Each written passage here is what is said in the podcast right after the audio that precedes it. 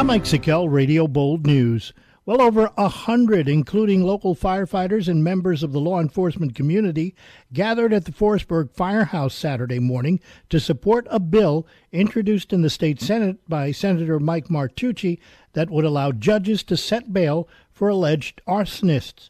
The proposed legislation comes following the line of duty death of Forestburg Assistant Chief William Billy Steinberg back on January 15th. 32 year old Muhammad Islam of Brooklyn, arrested for allegedly setting that fire, and two others just days before. State Senator Martucci says had bail been set, it's likely he would not have been free to set the fire in which Steinberg died. What the bill does is it takes all felony charges of arson, including arson in the third and fourth degree, and it makes those offenses subject to bail. So that judges can do exactly what Aileen said.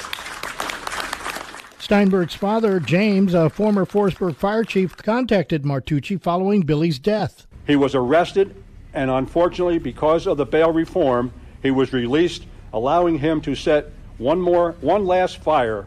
The un- unlimited, unlimited time took Billy's life. The system has failed our community my family, and Billy. Assemblywoman Aileen Gunther has sponsored the bill in the state assembly. Their position was supported during the weekend news conference by Sullivan County Sheriff Mike Schiff and District Attorney Megan Galligan. A complete recording of the event is available as a Radio Bold news pod wherever you get your podcast and now at radiobold.com.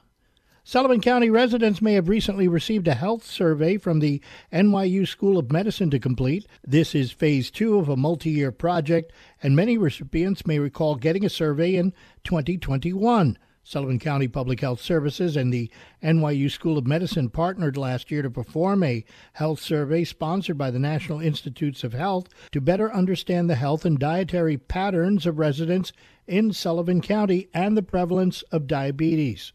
Surveys were recently mailed to approximately 4,000 individuals who participated in Phase 1.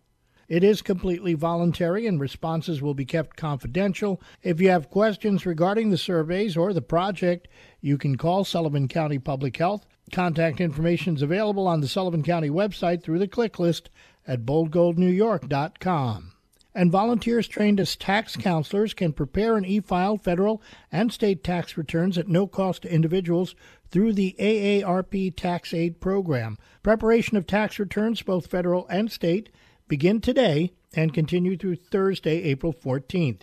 You can contact Cornell Cooperative Extension in Liberty or the Ethelbert B. Crawford Public Library in Monticello for additional information and to make an appointment. That's what's happening. I'm Mike Sikel, Radio Bold News.